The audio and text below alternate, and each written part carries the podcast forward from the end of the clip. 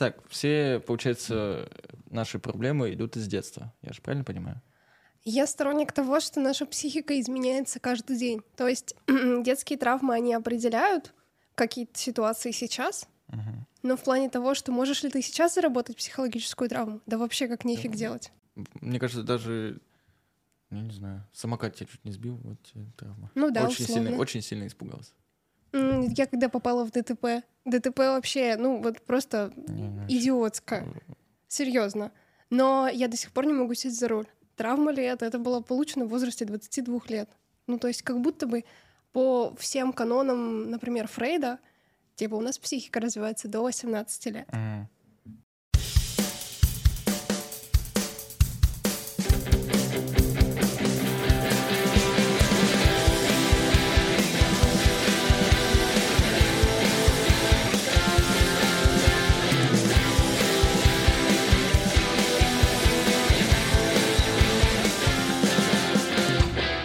Всем привет, это подкаст «Боюсь, борюсь».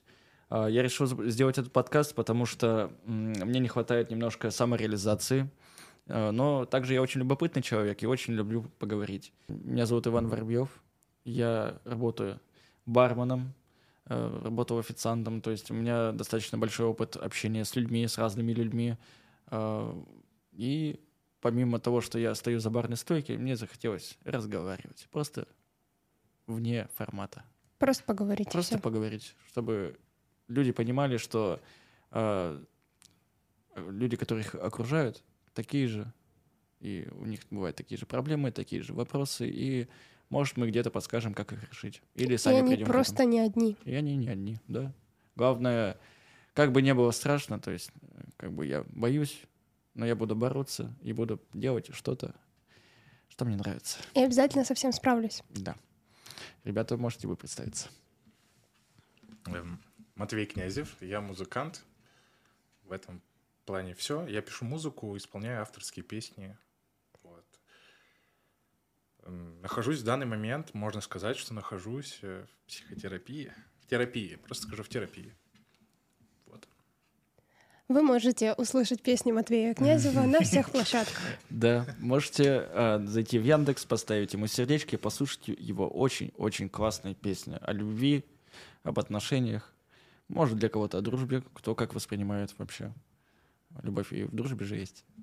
Mm-hmm. Вот. Очень крутой голос, очень крутая музыка. Мы ждем альбом. Да, совсем скоро, кстати, выйдет новый альбом, который мы очень сильно ждем уже большое-большое количество времени. Да. Спасибо. Ладно. Давайте представлюсь я, Шабалина Владислава. Я врач, психолог, телесно-ориентированный терапевт. Сейчас еще учусь на сексолога. Ко мне вы можете заходить в соцсети, писать мне, и мы с вами соберемся на консультацию, поговорим, узнаем о том, какие у вас есть проблемы. Круто же. Прикиньте, у меня очень близко есть телесный психолог и сексолог. Скоро будет. Ждем, пока он будет. Смотри, у меня к тебе такой вопрос. Насколько нужен вообще психолог и как понять, что он тебе нужен? Слушай, ну на самом деле, если вот говорить о глобальном смысле, у меня есть ощущение, что каждому человеку нужен психолог, потому что у нас есть личностные кризисы, которые каждый проходит по-своему. У кого-то они проходят достаточно легко, а у кого-то это скатывается вот в преддепрессию или в депрессию уже окончательно. А депрессию, как мы знаем, лечат психиатры и психотерапевты. А психолог работает со здоровыми людьми, либо с людьми, которые находятся на терапии у психиатра и ходят к тебе как к психологу. Угу. Как понять? Да, ну вот я живу свою жизнь, у меня дом, работа, там какие-то отношения, машина, собака, у меня все хорошо. Ну вот смотри, если у тебя ситуации, которые повторяются постоянно, ну то есть ты залазишь в одни и те же отношения, это разные люди, но отношения вообще не меняются. Или, условно, какие-то ситуации, которые вот повторяются каждый раз. Или есть ситуации, в которых ты не можешь найти выход. Вот сколько бы ты там вот сидел в своей голове, не придумывал, нифига у этого выхода никакого нет. То есть ты понимаешь, что тебе нужен кто-то третий со стороны, кто может посмотреть глобально на твою историю и ответить на вопросы. Угу. Матвей, давай так. Давай так. Ты ходишь к психологу. Ну, у вас сессия с психологом. Да. А как ты понял, что вот тебе надо? Как я пришел к тому, что... Да, как ты пришел к нему? Что случилось? Вот я вернусь вот к теме Влады, потому что Влада описала это почти похоже очень максимально. То есть я в какой-то момент понял, что я все время возвращаюсь к одному и тому же состоянию. Я попадаю как будто, знаешь, перед какой-то стеклянной невидимой стеной, дальше которой не могу двигаться. То есть я всегда дохожу до какой-то определенной точки, потом какой-то у меня ступор, паника, я не знаю, страх, еще что-то. Я просто не могу дальше двигаться вообще никак, не физически, я не понимаю, почему. И вот каждый раз вот так вот волнами. И я в какой-то момент такой, надо человека со стороны, который поможет разобраться, что это. И когда я уже просто настолько сильно запутался в себе, чтобы что-то делать хотя бы как-то, когда я не понимал вообще, правильно ли я понимаю этот мир, вижу это все вокруг, воспринимаю, я тогда надо точно специалиста. Но мы сейчас живем, в принципе, в то время, когда это становится очень-очень-очень востребовано как... не знаю, стендап и рэп. Ну, сейчас, мне кажется, у каждого есть типа психолог или хотя бы мысли об этом. Ну, и мы живем вообще в то время, когда все очень нестабильно и очень непонятно. Ну и да, и время такое, что жить без психолога такое. Ну, я у психолога не был. Очень хочу, очень интересно, но я не дошел до этого. Как работает психологи, как мне себе помочь? Вот я знаю, что мне плохо, у меня есть какие-то проблемы, ну, они такие... абстрактные, ну, то есть где-то там у меня там условно в отношениях плохо, там, не знаю, с родителями, ну, не коннект вообще. То есть ты хочешь какие-то практики, чтобы я тебе дала? Что-то абстрактное в плане, вот я прихожу, и что происходит? Ну, понятно, как здороваюсь. Смотри, сама сессия, да, интересно. Да. В общем, первая сессия, она такая установочная, чаще всего ее делают там одну, продают, в плане того, чтобы мы поняли, как нам вообще взаимодействовать. Потому что есть люди, которые приходят с психиатрическими проблемами к психологу, и, соответственно, мы должны отправить к психиатру, либо к психотерапевту. Там уже в зависимости от проблем. Но тогда, когда мы вот знакомимся, ты условно представляешься, рассказываешь что-то о своей жизни, что ты вообще посчитаешь нужным рассказать. И дальше я задаю какие-то вопросы, такие формальные, они чаще всего там, кем ты работаешь, что ты делаешь, как ты себя чувствуешь, почему ты пришел, почему ты выбрал меня. Вот такая, она больше установочная сессия. И чаще всего на них делают диагностики различные твоего состояния. Одну из диагностик я вам расскажу чуть позже, которую вы попробуете на себе. Ну и, получается, психолог сверяется с твоим состоянием и с целью терапии. То есть ты говоришь, что ты хочешь получить от терапии. Условно. Я хочу научиться жить без психолога свою нормальную, обычную жизнь. Я хочу научиться жить. Можно так? Можно так. Всё. Матвей, у меня тогда такой вопрос. Ну, я же правильно понимаю, что есть задача, ну, то есть ты такой, я хочу найти психолога. Но это же не абы какой-то человек, ну не первый попавшийся. Вы же должны типа найти коннект. Там он, в принципе, должен, наверное, и внешне подходить. Ну, то есть ты сначала выбираешь по фотографии, описанию. Ты с первого раза нашел? Вы тоже оцениваете этот дабстеп на фоне? Да. Нам подыгрывают. Да. Электронная музыка. Как я нашел специалиста? На самом деле, я только свою историю расскажу. Я очень долго выбирал его. Я, во-первых, просто ввел в поисковике психотерапевт. Сначала Екатеринбург. Хотел личную встречу, потому что я не понимал, как это будет в онлайн-формате. Для меня очень важен личный коннект, вот общение с глазу на глаз, как с вами, то есть смотреть в глаза, тактильно может вас пощупать, обнять. Вот. И я не помню точно сайт, на котором я нашел это все, но я листал, и я смотрел фотографии сначала, чтобы человек внешне был мне как-то симпатичен. То есть я вижу, что...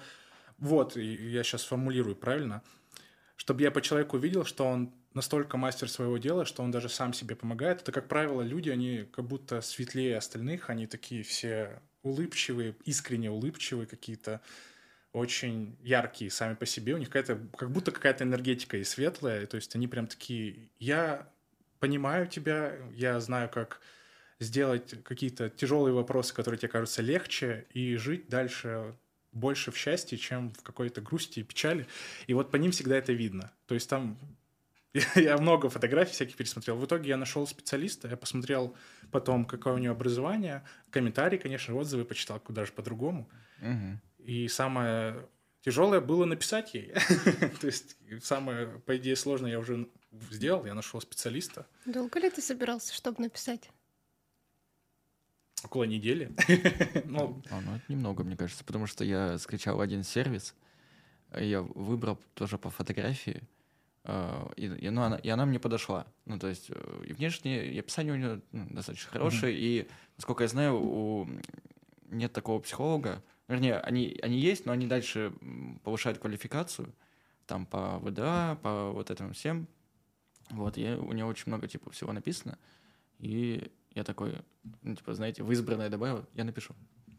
А, вот, и про избранное сказал. Я также в избранное добавлял, а потом в итоге нашел свою. Это какой-то... сервис. Рассказать вам, как на самом деле вы выбираете психолога и психотерапевта? По родителям. Сейчас Влада разрушит нашу стереотипы жизни. По сексуальным предпочтениям, не знаю. Нет, точно не по последнему. Я только так выбираю. Я всех так выбираю.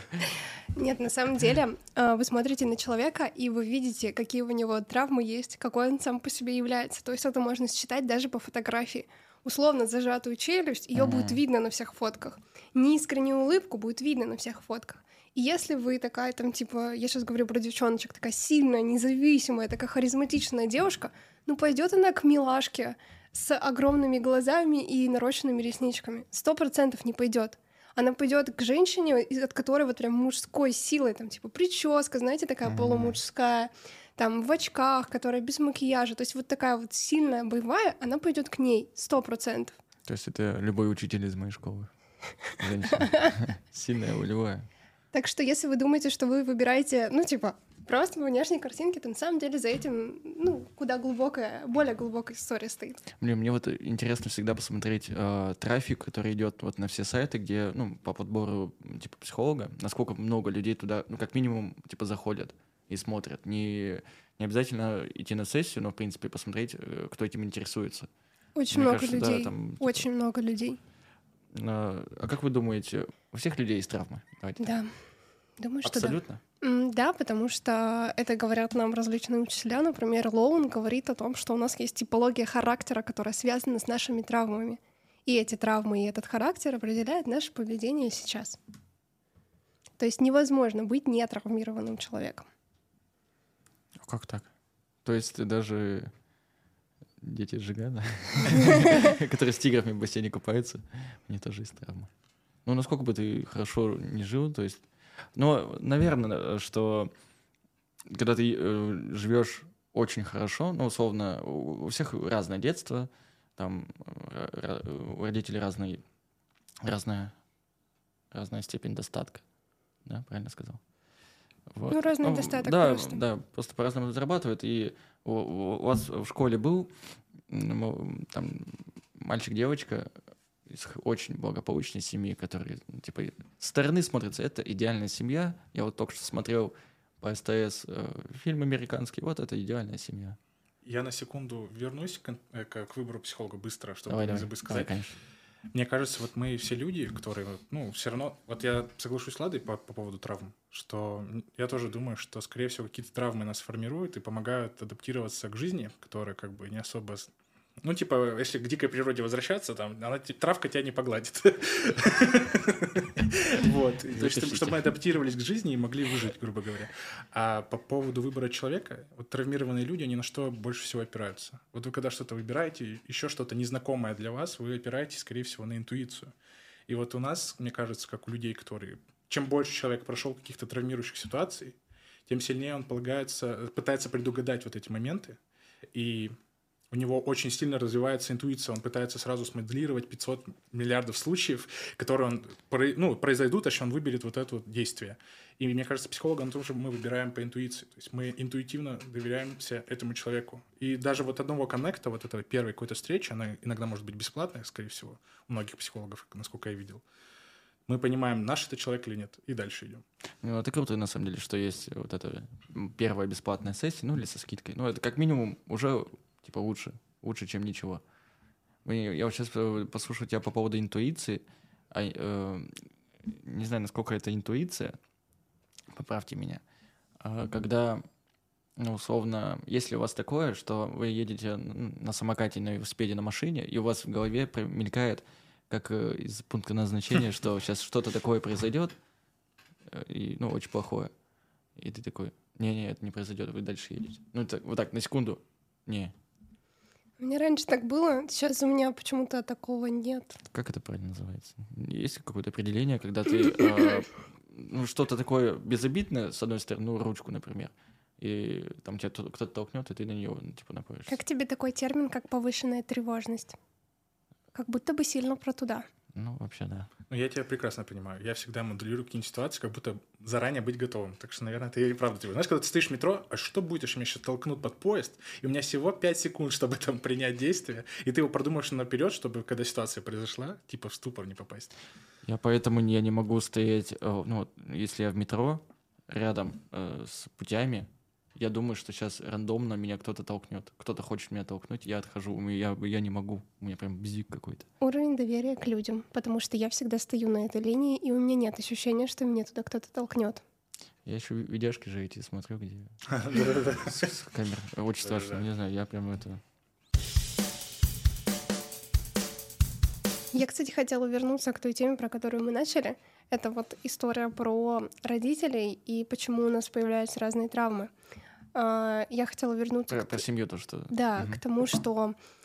Ну вот смотрите, когда мама много работает, мамы очень сильно не хватает. Когда мама не работает и всегда находится дома, не хватает личного пространства. Тебе не хватает тусовок с друзьями на твоей хате, вот...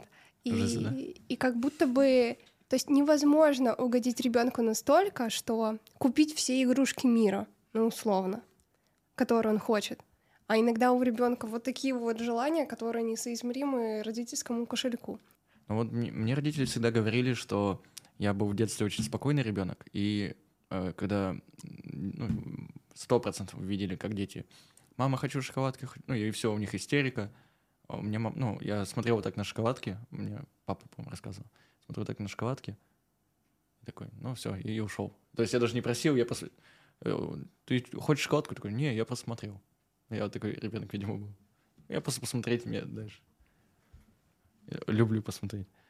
Я предпочту это не анализировать. Можно мы оставим это просто твоим воспоминаниям из детства? Договорились? Да, ну я вот подальше куда-то уберу. Все хорошо. Человек, который, ну, у него нет денег... Ну вот прям вот он дом, работа, у него есть на квартиру и на поесть. И там, не знаю, может, его еще на работе там подкармливают. А у него нет денег на психолога, и насколько реально самому проработать? Вообще это возможно? Не идти, а ну, ты какие-то свои проблемы по книжкам, я не знаю, по видео с Ютуба, по подкастам. Видишь, тем же. Дело все в том, что это очень ограниченная история. То есть, условно, есть какие-то моменты, с которыми можно легко самостоятельно справиться. Правда, по книжкам, может быть, по видео с Ютуба, может быть, по каким-то подкастам. Очень легко. Но иногда наши травмы так сильно далеко и глубоко в детстве, что мы, оказывается, их даже не помним. И они все равно на нас влияют. Определяют наш каждый день, а мы вообще об этом не знаем. То есть, вот той истории, которую ты рассказал, это тоже травма. И на самом деле у него есть деньги, просто он не хочет их выделять на это. Понимаешь? Так, кажется, у меня есть деньги. Но мне никто об этом не сказал. Ты просто описал ситуацию, в которой я находился последние полгода. Это вот... Я был на последнем сеансе в понедельник, а до этого я был в мае или в июне. Ну, то есть... Год прошел, короче говоря. Да, почти год. И я все это время пытался найти деньги, грубо говоря. Я был в таком низких зарплатах, я уволился тогда с работы, как и сейчас. И вот, и я все это время пытался найти вот эти... Ну, это небольшая сумма, но она как будто, знаешь, жизнь важна. Ну, она очень, типа, важна тебе в этот месяц. там лишний раз поесть, еще что-то сделать, какой-то праздник, день рождения, еще какие-то там шампунь купить, я не знаю, линзы, еще ну какая-то такая вот вещь, которая кончается каждый раз. Джинсы порвались, и ты не можешь себе позволить джинсы, грубо говоря, вот что-то такого. Ну это же, смотрите, это же каждый раз ваш выбор, ну условно, отложить себе эти деньги для того, чтобы дополнительный раз где-то в кафешке поесть, да? Либо сходить к психологу. То есть как бы у этого всегда две грани, и это такой внутренний конфликт, и ты каждый раз для себя решал, что тебе важнее, прийти к психологу, или лишний раз покушать, или, я не знаю, там что-то купить, или кому-то сходить на день рождения. Ну да, по факту. У меня всегда есть оправдание, когда я вот трачу деньги на всякую ерунду, ну, как на веселье, давай так скажем. Ну, это надо моему внутреннему ребенку. Как, это правильно так говорить? Ну, типа, я радую, вот он, вот здесь вот, я его радую. Я всегда это хотел. А ты знаком со своим внутренним ребенком? Нет, его просто радую, он у меня в клетке сидит, и я ему подкидываю всякую штуку. Ну, вот когда ты узнаешь своего внутреннего ребенка, сколько ему лет, и будешь истинно сверяться с тем, что правда ему надо. Потому что, например, почему мы сегодня стрессовали? Ну, кто-то из нас сильно стрессовал, кто-то из нас меньше стрессовал. Потому что внутренний ребенок боялся, потому что для него это новый опыт. Это не для тебя, для взрослого. Ты, взрослый, можешь с этим справиться. А твой маленький ребенок, которому, ну, условно, например, моему там 11 лет, он не может с этим справиться. И поэтому ты, как взрослый, сейчас переживаешь. То есть ты впадаешь в состояние внутреннего ребенка, вот вы его возраст, и боишься там. Сложно. Но не то чтобы сложно. Я просто не понимаю... Но, видимо, пока не приду к психологу, как определить этот возраст?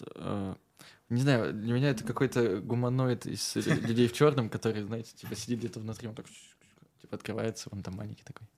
Вот у меня что-то вот такое, я не знаю. Психология очень сложно, и ты когда пытаешься... Мы с Владой очень много типа общаемся, и она когда говорит что-то о психологии с терминами, и ты пытаешься это как-то визуализировать, и очень сложно. Но она умеет простым языком объяснять для тупых, то есть для меня. Это да. И для Матвея, спасибо. Видимо, да. Очень хорошо, это очень. На самом деле это кажется очень сложными терминами. Кажется, что типа вау, внутренний ребенок, это какая-то штука там внутри. На самом деле все гораздо проще. То есть мы просто возвращаемся вместе. Почему важен психолог? Вот в этом случае важен. Нужно вернуться вместе с каким-то человеком в свое детство и посмотреть, какая психологическая травма или как сильно она была нанесена. Я могу там рассказать, например, свою историю. Моему внутреннему ребенку 11, потому что в этот возраст родился мой младший брат. И все внимание родителей да, ушло к нему. И это такая достаточно серьезная травма, которая сидела очень глубоко. То есть, и если бы я не дошла к психологу с этим, ну я бы нифига не понимала, почему я реагирую. Интересно, насколько это часто происходит? Сейчас ты как будто бы... сейчас у тебя такой коннект настроен, то есть такой мост телесвязи с тобой внутренним, и ты можешь понять, что нужно тебе. То есть, условно, когда тебе страшно, тебе нужно просто... сделать вдох-выдох и сказать, все будет хорошо, мы обязательно справимся. Я рядом. Все. Побить грушу, знаешь, что такое? Это больше про агрессию внутреннюю.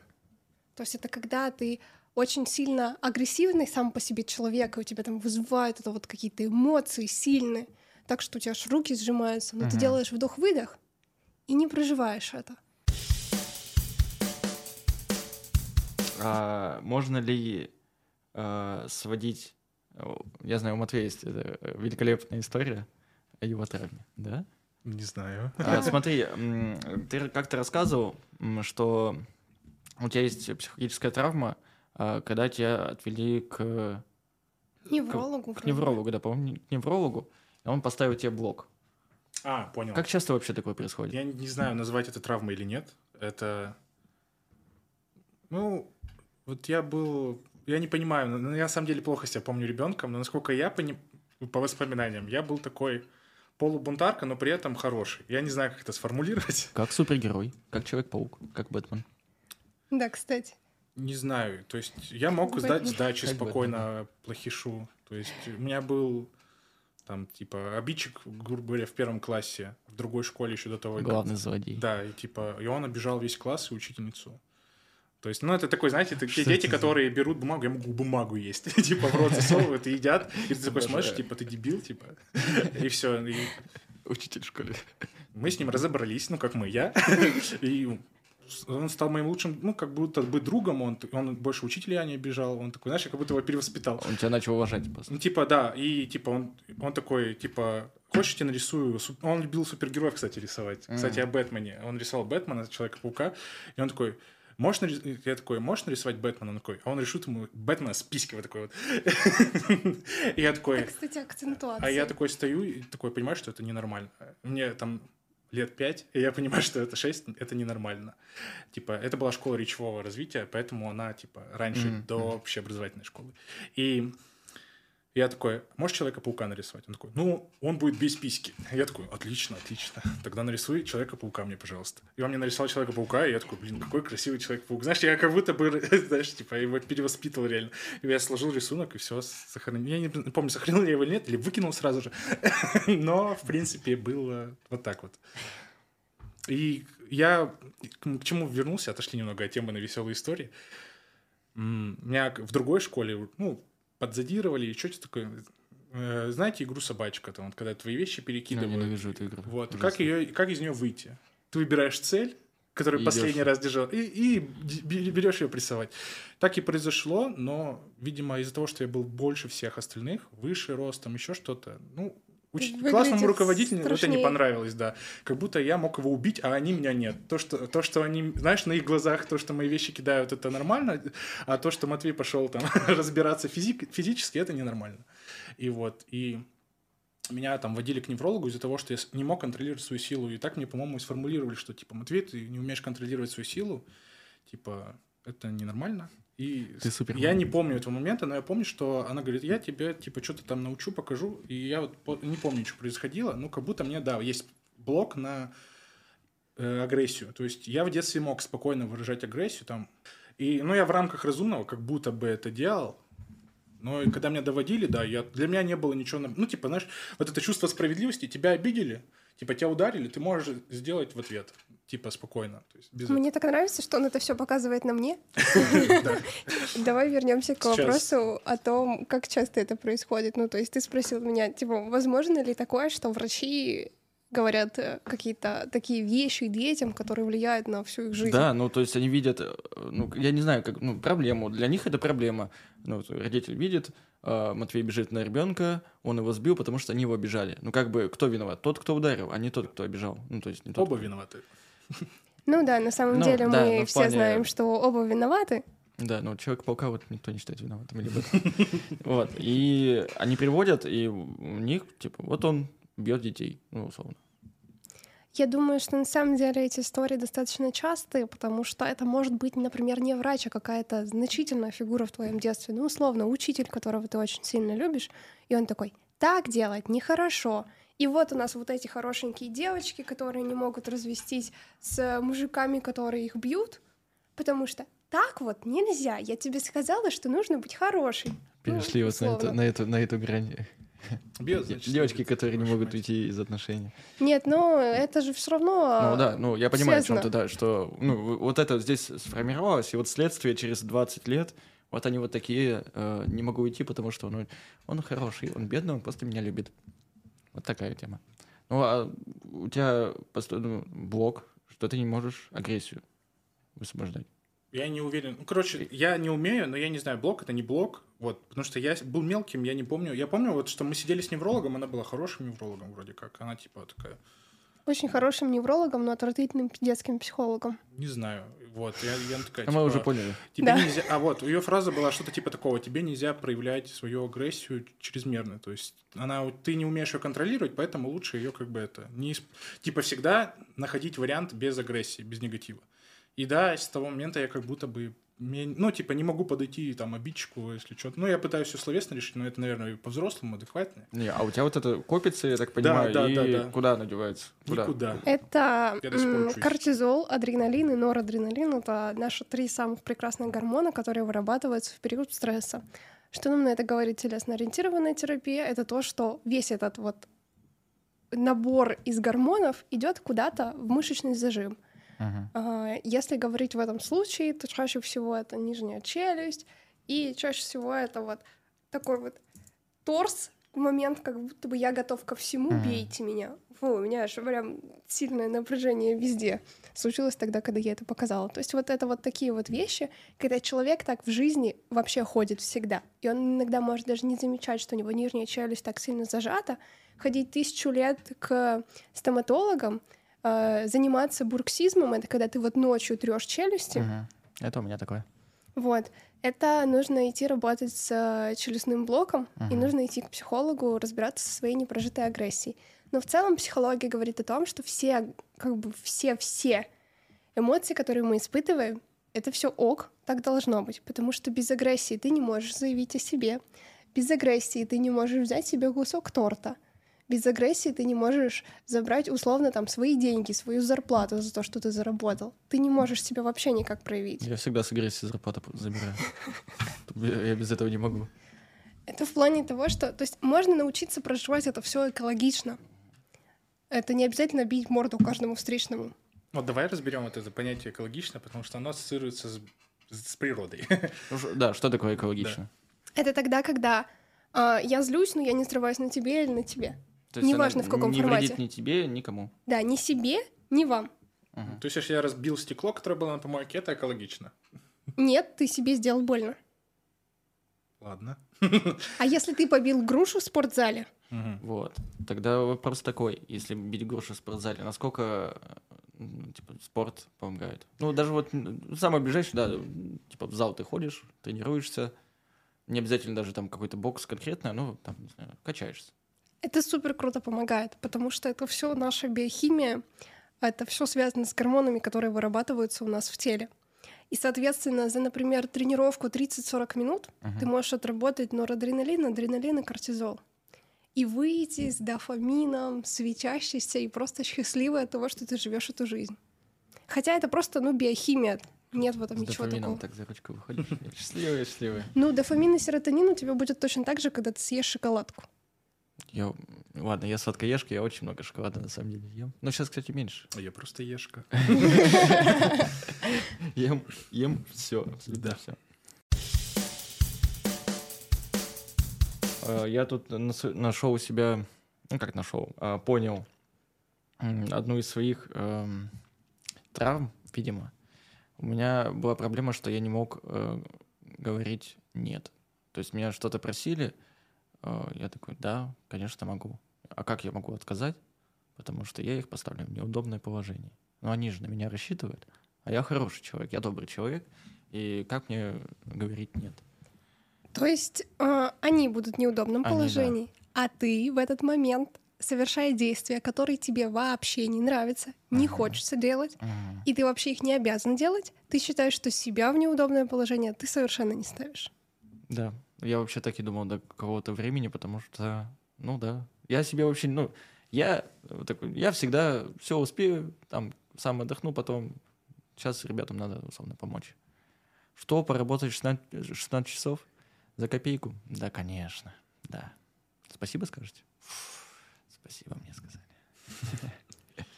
Очень-очень приятно. Есть такое, да, есть такое. Ты когда-нибудь разбирался, откуда это? Откуда вся эта история началась?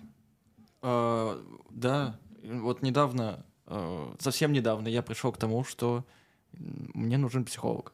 То есть что-то такое у меня случилось, там разрыв отношений, что я долго меня не было дома, я путешествовал, так скажем, в другую страну.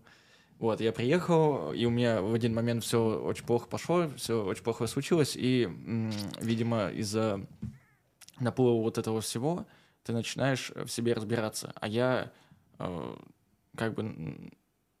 что принято мужикам делать, когда очень все плохо? Бухать. То есть ты как мне плохо, надо выпить, и ты идешь бухать. Когда мне плохо, я ем шоколад. Я это замещаю хотя бы так, потому что если я начну пить, у меня ни денег, ни здоровья, и, мне кажется, и мозгов тоже не останется. Вот, и, естественно, ты трезвый, лежишь дома и начинаешь в себе копаться, и находишь все всякие штуки, что я не умею говорить «нет», а откуда вообще такое берется? вспоминаю, что самое обидное, когда тебе говорили «нет», это... Ну, откуда это пошло? Это... У меня есть старший брат. Когда он меня о чем-то просил, я говорю «нет, я не хочу». Он мне говорит: «Я тебя вообще никогда больше ни о чем не попрошу». И я такой: «Вообще никогда? Я сделаю, ладно. Ты меня просишь, я сделаю». И это было все мое детство. Ну, то есть до лет 15, когда я уже вырос, и он начал как-то меня воспринимать в плане, я что, уже взрослый, там, я подрос. Он начал мои «нет» более-менее воспринимать. И то, когда он мне так говорил, ты все равно делал. У меня ёкало. Иногда я прям отказывал, и я просто уходил, чтобы не слышать вот эту фразу заветную. Но у меня каждый раз ёкало, когда я ему отказывал. Ну, вот такое. У меня прям очень сильно вот это пятно в голове. Знаешь, из всей этой истории у меня появилось ощущение, что когда ты вернулся сюда, у тебя все внешние опоры, какие у тебя были, условно, работа, дом, отношения, сломались в один момент. А внутренней опоры было недостаточно для того, чтобы возместить вот эти внешние. Все внешнее сломалось, и поэтому ты такой: что мне делать? Боже, как мне жить? Куда я податься? Начну копаться в себе. Главное, не бухать. Главное, не... Я не знаю, у меня... Спасибо моему антипримеру, дорогому отцу, что пить — это ужасно. То есть алкоголизм — это ужасно. То есть фильмы, сериалы, музыка не романтизировала, алкоголизм, я бухаю, и мне все равно, то это в целом ужасно. Я не понимаю, как люди доходят до этого. В целом я вижу, но на себя применить не могу, потому что я не понимаю, как мне пить очень-очень долго, месяц, 2 недели, больше 3 дней. У меня, наверное... Получится, да. Хочется? Нет. Буду я так делать? Нет. Где мне столько денег взять? Всегда есть шкалики. Как будто бы, если бы было бы желание, нашлись бы возможности. Да, конечно. Но желание, слава богу, нет. Вот, и, собственно, я к чему? Сейчас я в целом понимаю, когда я хочу сказать «нет», я говорю «нет», и люди: а что вы мне сделаете? Я отказал. А сейчас у меня еще началось, что я отказываю людям, они такие: а как так? Ты не можешь сказать «нет»? Я говорю тебе «нет». Это как самое простое. К тебе подходит какой-то мужик около магазина, чаще всего так происходит у меня почему-то, типа: «Стрели мне сигарету». Я говорю: «Нет». «Да что ты?» Я говорю: «Тебе сказали «нет»?» «Нет». Я не дам тебе сигареты. Да, у меня есть сигареты, я не дам тебе, не хочу, потому что». И все, я дальше уйду. А как ты себя при этом чувствуешь? Очень нормально хорошо. Ли? Хорошо. Да. То есть я злюсь, потому что он не понимает слова «нет». То есть меня вот это очень сильно раздражает в людях. Когда ты им отказываешь, они такие: ты не можешь так ответить. Я могу, я отвечаю тебе «нет». Вот и все. Очень, очень хорошая история, очень классная, про такая, как будто бы про излечение психики. Вот я стараюсь. Денег пока нет на психолога, но я стараюсь немножко. Есть у кого-то что-то, что идет очень из детства. Раз мы затронули, у меня в детстве «нет» — это брат, алкоголизм — это... Это же частая штука именно вот этого близкого круга родственников, семьи, когда типа... Знаешь, еще тебе сделали... и тогда у тебя больше никогда ничего не попрошу, а бывает же еще этот ход: а мы для тебя это делали. Мы тебя, из садика забирали. Знаешь, подносятся какие-то такие вещи, а я купила тебе тогда игрушку в 5 лет. Где твоя благодарность? Да, где твоя благодарность? Ты вот так вот и забудешь про меня, да? Когда вырастешь, все. Я тебе буду не нужен, не нужна. И вот эта вот штука, она же тоже идет из семьи еще. Да. Родственники особенно тоже этим... Все. Нет, с детства, да, такой вариант тоже, да. Но мы когда к этому подходим к разговору с моими клиентами, я им всегда говорю, что история такова, что родители сами выбрали вас родить. Родители сами выбрали вас обеспечить. Mm-hmm. То есть это не вы такие там где-то в космосе, «Эй, мам, пап, я хочу спуститься на землю, ну, условно. То есть это родители сами выбрали, сами сделали, ну и, соответственно, у каждого выбора есть последствия. А насколько правильное утверждение, или, не знаю, может, это цитата, кто-то сказал из известных, я не просил, чтобы меня рожали. Это мое, ну, типа, что это не мой выбор. У меня так сестра говорит. Я просто... По-моему, я это читал, ребята, которые что-то с собой делают, и у них как аргумент, я не просил, чтобы меня рожали, мне плохо жить. Ты типа про суицид говоришь в этом случае? Да. Я максимально избегал слова суицид, да. Я говорю про суицид. Ну это же не всегда суицид, бывает вред себе, когда ты показушно наносишь суицид себе... Не себе, да. Это аутоагрессия. Суицид, это, мне кажется, уже высшая степень вот этого. Начинается все это как будто с мелкого, знаешь, привлечь, ну не внимание, но как будто показать, типа, ты нос тебе разбиваешь, еще что-то, до крови себя доводишь, еще, ну чтобы показать, что ты себе вредишь специально. Я думал, ты заменяешь, ну, типа, ты делаешь себе больно, потому что тебе больно внутри. И, ты такой... и так это возможно, и по-другому это возможно. А возможно, это просто all-inclusive, как говорится. Потому что, ну, разные ситуации бывают. Чаще всего это подростковый возраст. Угу. И в этот момент ты хочешь привлечь к себе внимание, 100% да. Родителей, друзей, там, сверстников, вообще каких-то знакомых. Ну и, соответственно, есть такой момент, как аутоагрессия. То есть ты делаешь себе больно физически для того, чтобы так сильно внутри что-то не болело. Такое как бы переключение идет. Вот раз уж про родителей. Как у вас с родителями в плане... У меня многие немножко удивляются, когда я рассказываю, что со стороны родителей у меня поддержка. Ну, больше со стороны мамы, естественно, потому что я с мамой больше общаюсь. Вот, маму очень сильно люблю. Мама, если ты смотришь. Да, мама, если ты смотришь. Мама, я тебя люблю. Вот, и я менял школу. Я говорю, мама, привет, типа, хочу поменять школу. Мне это не нравится. Хочешь, меняй. Главное, чтобы тебе было хорошо. Ну, типа, ты хорошо подумал, да, все взвесил. Иди. Это когда мама с тобой коммуницирует из позиции взрослый-взрослый. То есть она уважает твое мнение, согласна с тобой и помогает тебе в этом. И доверяет тебе во всех твоих выборах. Поэтому она идет за тобой. Вот. И то, что я учебу бросил, она не то чтобы это одобрила, она не то чтобы прям смирилась. Она поняла, что это просто мой выбор. Но мне это не нравится. В этом, ну, для меня не... Это образование не имеет для меня смысла. Вот там, где я учился на экономиста, ну, какой из меня экономист? Посмотрите. Вот. И она такая, ну, тогда зарабатывай деньги. Тебе больше, ну, работай. А там уже все придет. Все, вот я и работаю. Получается. Очень круто, на самом деле. Очень крутая история в плане поддержки и такого доверия от родителей. Да, я сам... Ну, не то, что удивлен, но я просто, наверное, привык. То есть у меня такое... Ну, не знаю, мама научила меня говорить правду в плане...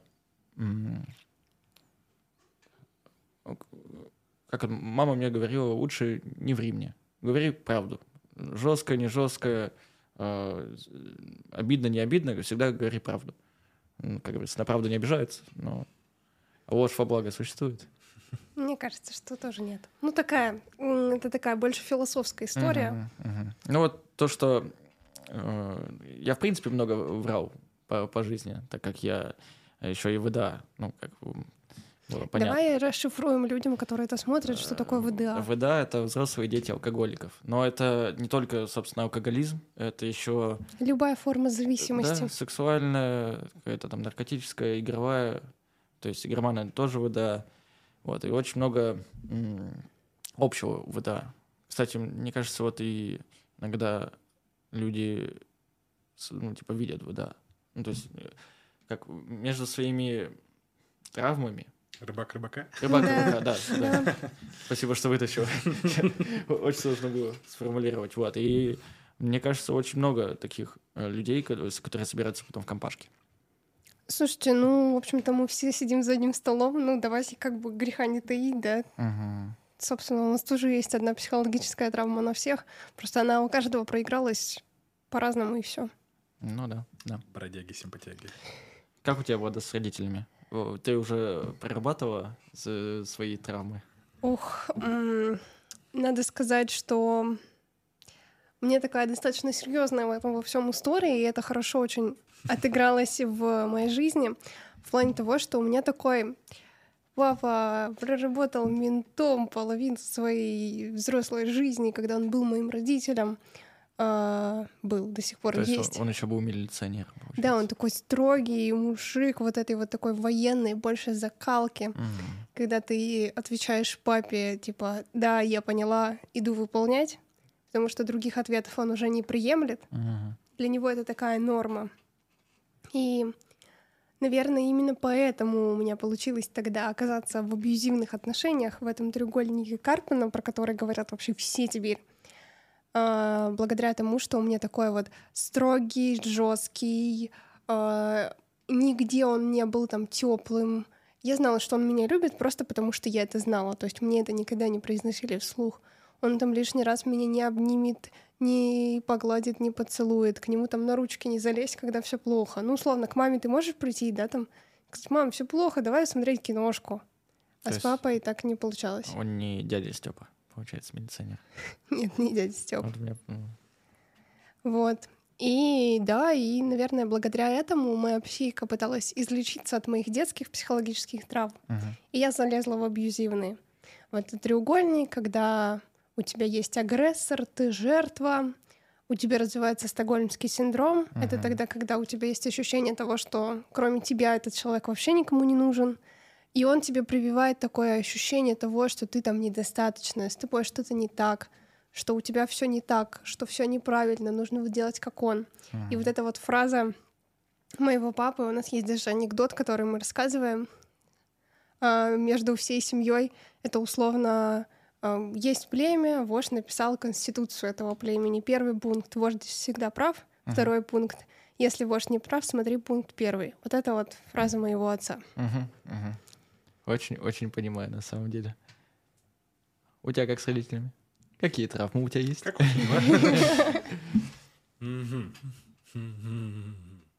Так, ну, во-первых, я уже с позиции взрослого человека смотрю на это все. И как бы многие вещи, они уже как бы это... Выстроены мосты, там привычки, все дела. У меня вот спасителем всегда был папа.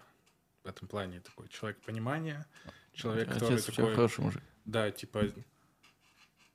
Ты раз так чувствуешь, то делай, типа, я подержу, чем смогу, и все. Там какие-то мои импульсивные мысли, типа, сделать что-то, там, знаешь, типа, я еще ничего не делаю, но мне нужна там аппаратура, куча всякого такого музыкальных инструментов, а такой, на, держи, делай, типа, все. Главное, чтобы ты делал то, что делает тебя счастливым, вот и все. И супер-мега тревожная мама, но я тоже, я люблю и маму, и папу. Это надо прям говорить. Вот, и... Я этого не сказала, я обязательно добавлю. Вот. И в этом плане как бы папа такой, знаете, стабильный монолит, который такой, типа, упадешь, типа, ничего страшного, ты встанешь. И мама какая-то. Типа, папа. Мама все время тревога. Такая папа такой плотина, знаешь, да, вот типа, у этого бушующего моря. Неповторяемые ошибки, типа, я желаю, чтобы ты всегда то, что чувствуешь, что и делал, вот и все. То есть в этом плане... По течению сосиска. Вот, да. Даже если ты плывешь против течения, ты уверенно, знаешь, типа. Папа сзади. Без сомнений, да. Вот.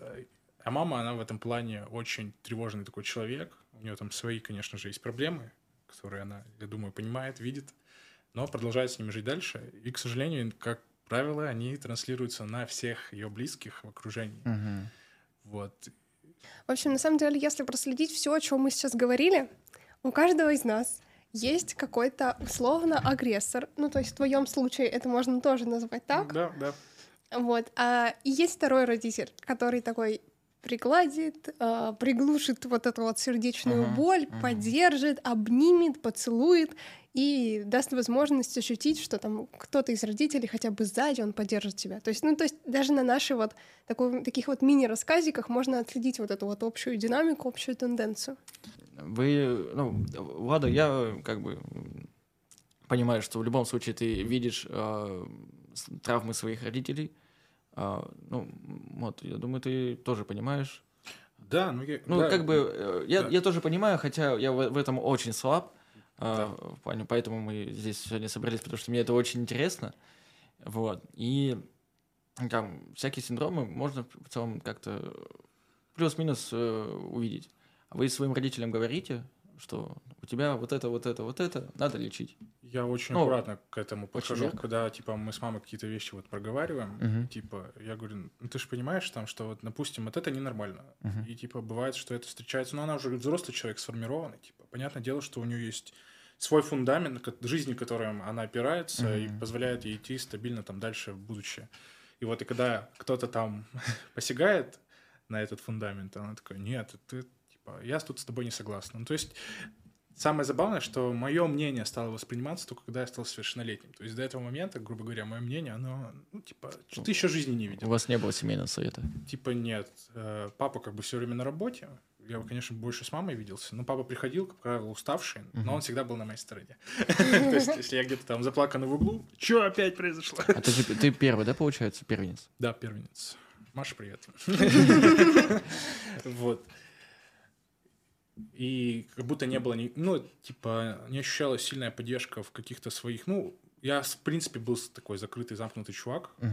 Я себя сейчас вспоминаю, то есть о моих реальных интересах знал только мой лучший друг, мой одноклассник. Слава. Всем привет передам всем. Я начал ревновать. То есть ты маме... Да-да, ребят, мы же здесь не дружим. Ну и так. Впервые вас вижу. То есть ты маме конкретно такого не говоришь, но в плане... как? Ты сказал, что вы это очень так обсуждаете. Мы обсуждаем, потому что...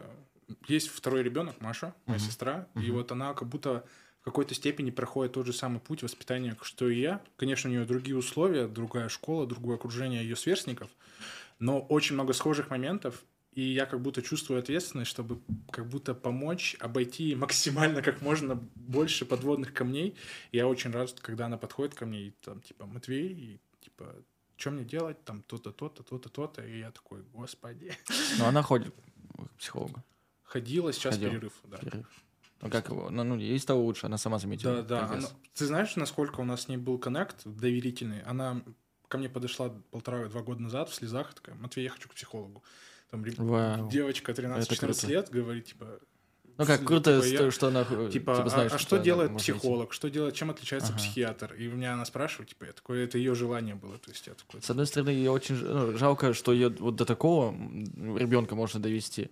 С другой стороны, она знает, как это решить, но в плане есть способ, и куда идти, есть путь. Мне кажется, что у нас это такая проблема, потому что наше поколение, оно такое, знаете, вот на стыке между совком и вот этими вот всеми историями, которые вот вдалблены бабушкой и дедушкой. Типа, я не пойду к психологу, потому что можно с чуваком пиво попить, типа, с друзьями на чай сходить в кафешку, я все обсужу, и все будет классно. Но на самом деле это все, то есть совершенно не так, что да, друзья могут помочь выговориться, но решение проблем никогда не придет от друзей.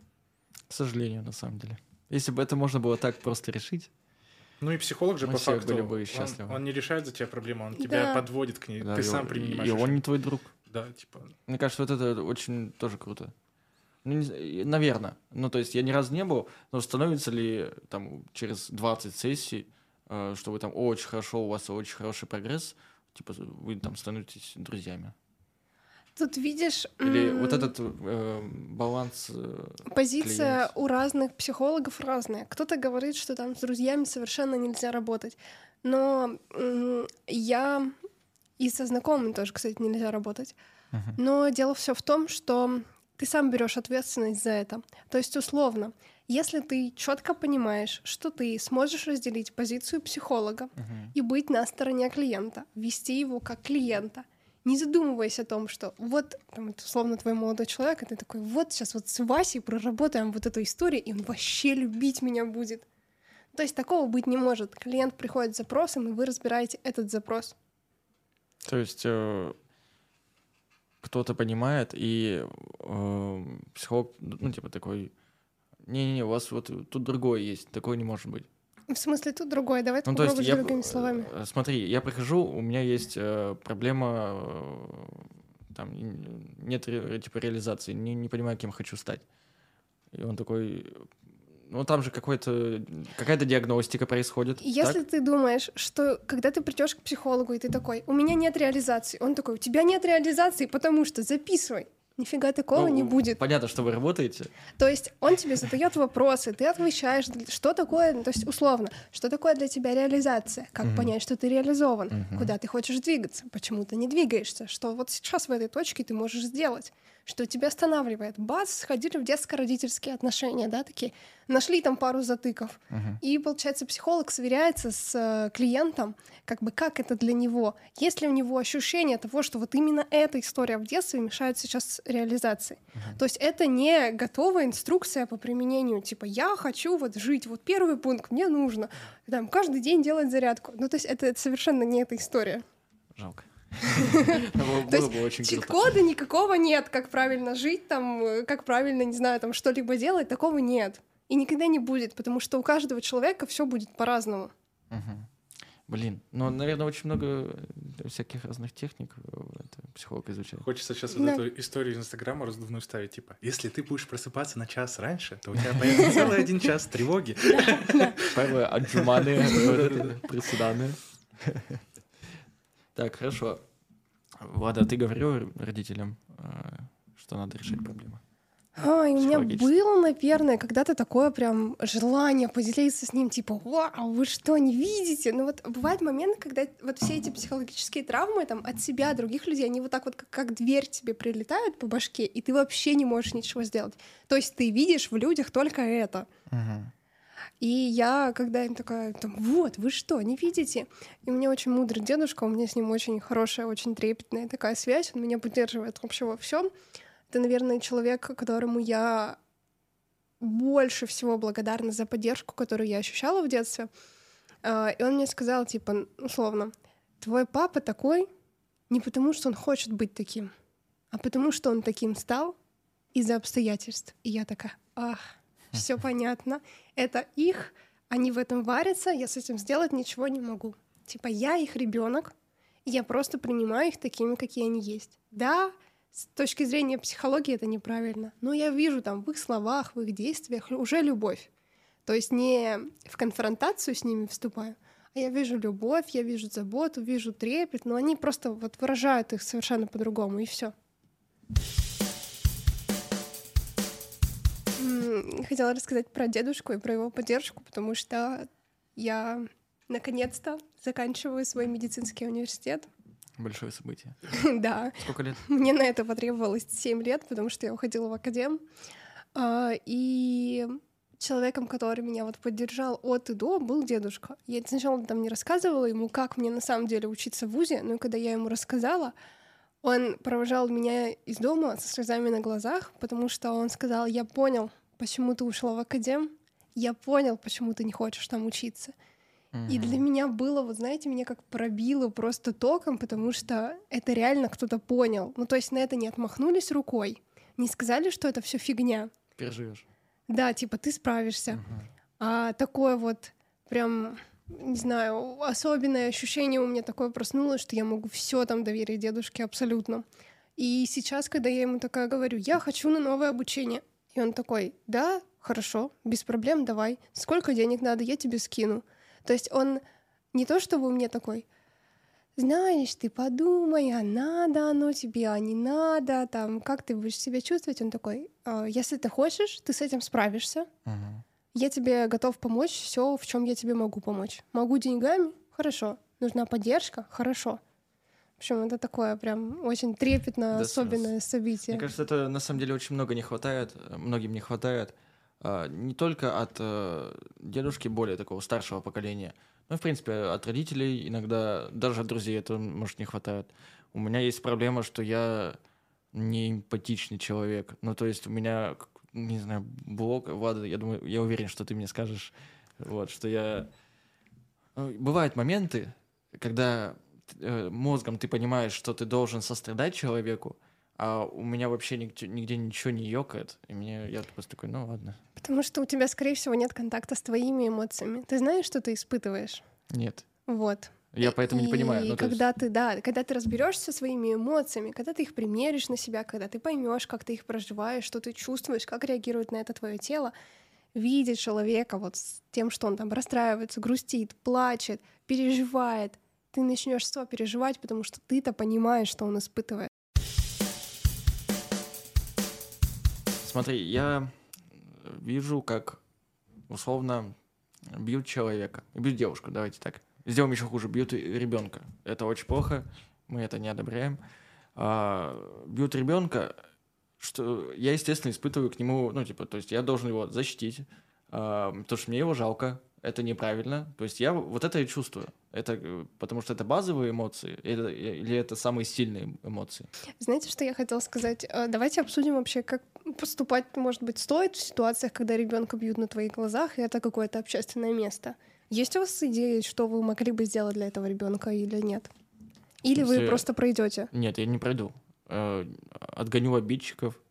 А если ты получишь в морду, если это взрослый человек? Извините, что перебил. Давайте сформулируем самую популярную ситуацию. Вы идете в общественном месте, и его же мать или родитель, близкий, родственник. Вот это очень сложно. Она типа ребенок орет, но это просто самая реальная ситуация. Да, это самая популярная. Вот, когда вы идете вокруг какой-нибудь парк, много людей, и он прям хватит орать, и прям вот херачит. Ты понимаешь, что ты дома еще хуже. Да, и ты идешь, и вот у тебя дилемма, это, во-первых, его родственник, а во-вторых, ты вмешаешься, ты чужой человек. И вот в этой ситуации, она вот... Очень сложно, что делать в этой ситуации. Очень сложная ситуация. Как бы вызвать полицию, она убьет его, пока полиция будет. Я не уверен, что полиция что-то сделает, потому что это ее законы, как будто бы ребенок. Да, это не вещь, но. Вот смотри, у меня тогда такое, такая мысль, что если я сейчас вмешаюсь, она успокоится, они пойдут домой, и дома она ему скажет: ты видишь, как ты людей на улице расстраиваешь, это все из-за тебя. Этим можно усугубить. Еще хуже ситуацию закрутили. Да, ты закрутил очень сильно, поэтому я не знаю, что в такое. Я мысленно осуждаю. Если вот так вот загнуть, даже с этим всем, ребенок, когда будет в общественном месте, он будет видеть тысячу взрослых, которые просто прошли мимо. Значит, всем взрослым все равно на то, что происходит у них дома. А если ты вмешаешься, ты получишь морду. Ты как бы самостоятельно прекрасно понимаешь, что если ты вмешиваешься, есть вероятность, что тебя отколошматят. Всегда, да. И не просто отколошматят, что ты можешь загреметь в больницу. И, в общем, вся эта история развернется для тебя совершенно по-другому. Но тогда тот маленький ребенок будет знать, что хотя бы одному взрослому может быть не все равно.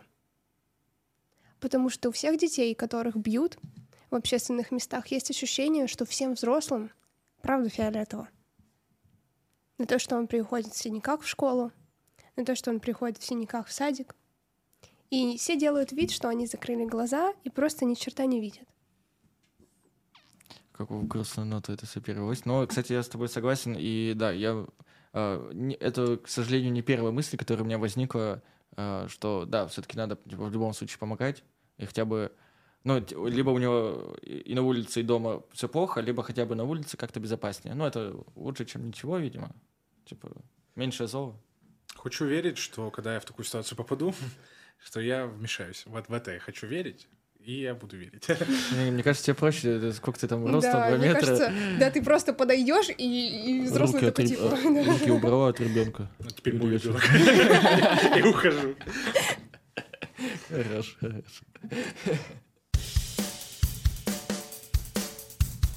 Насколько вы эмпаты? Настолько, что порой мне это очень сильно мешает. Мешает? Да. У меня эта мышца просто очень сильно прокачана, мне кажется, очень-очень давно, и поэтому я, кстати, хотела еще тогда сказать, что у меня например, нет разницы, офлайн я занимаюсь человеком или онлайн.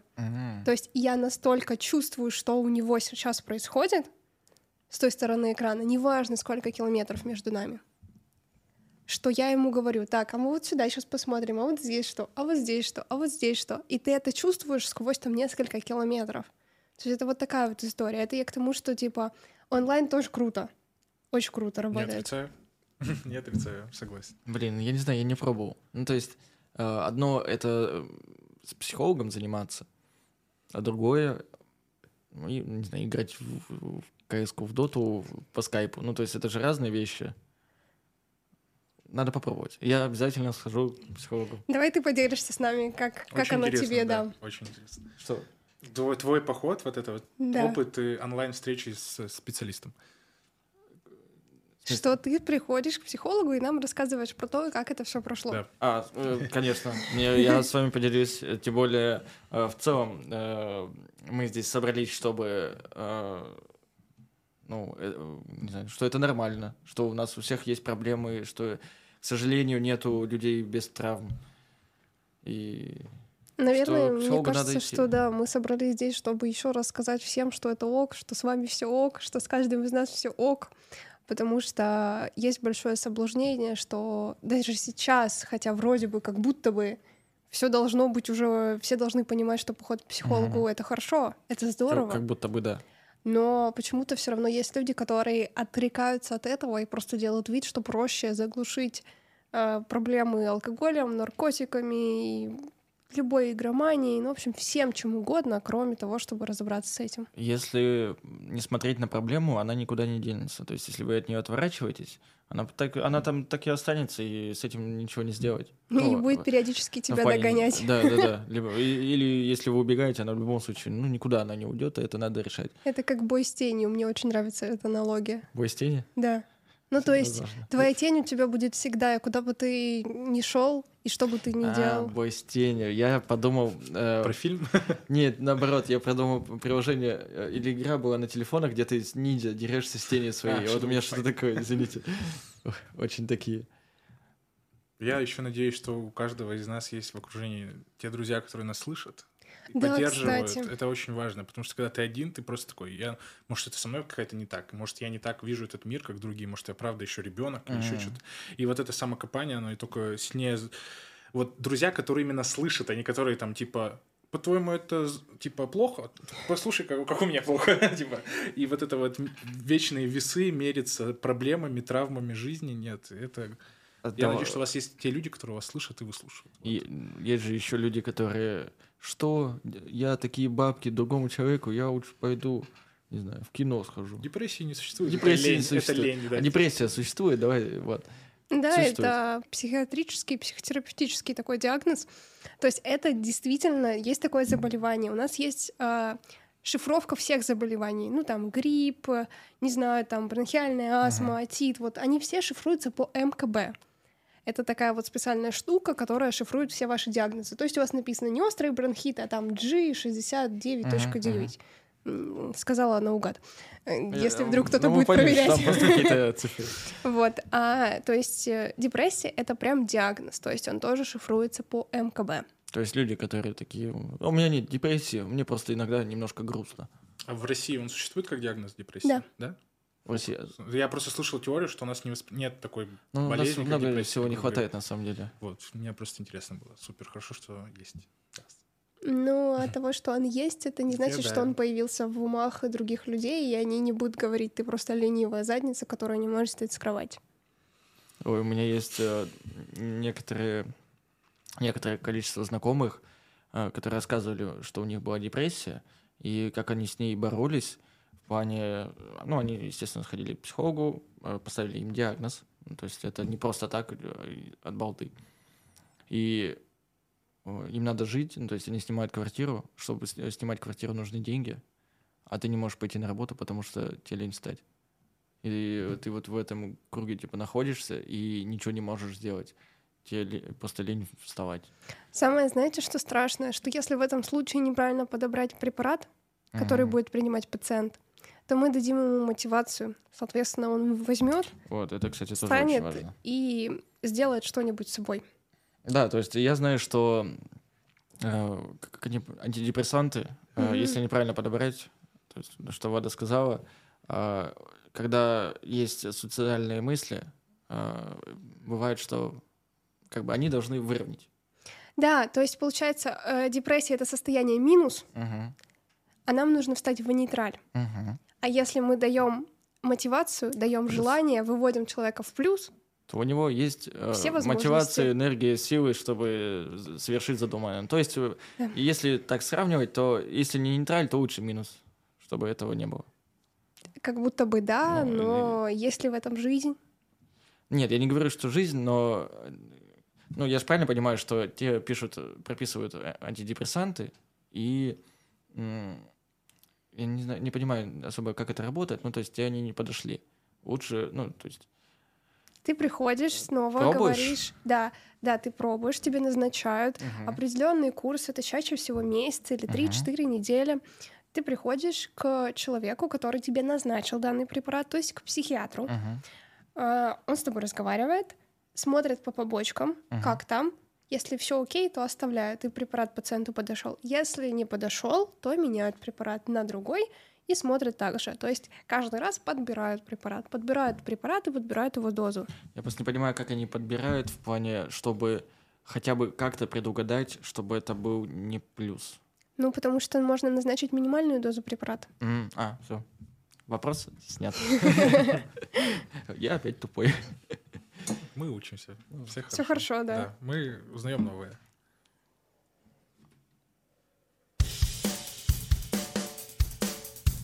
А у Матвея есть электрогитара? Да. Да? Да, есть. Что, зря он это, музыкант? Ой, извините, пожалуйста. Много чего есть. Кстати, я музыкант. Ой, да, кстати, давай это обсудим. Есть у тебя... Началось. О чем мы хотели поговорить? Нет, ты не уходи.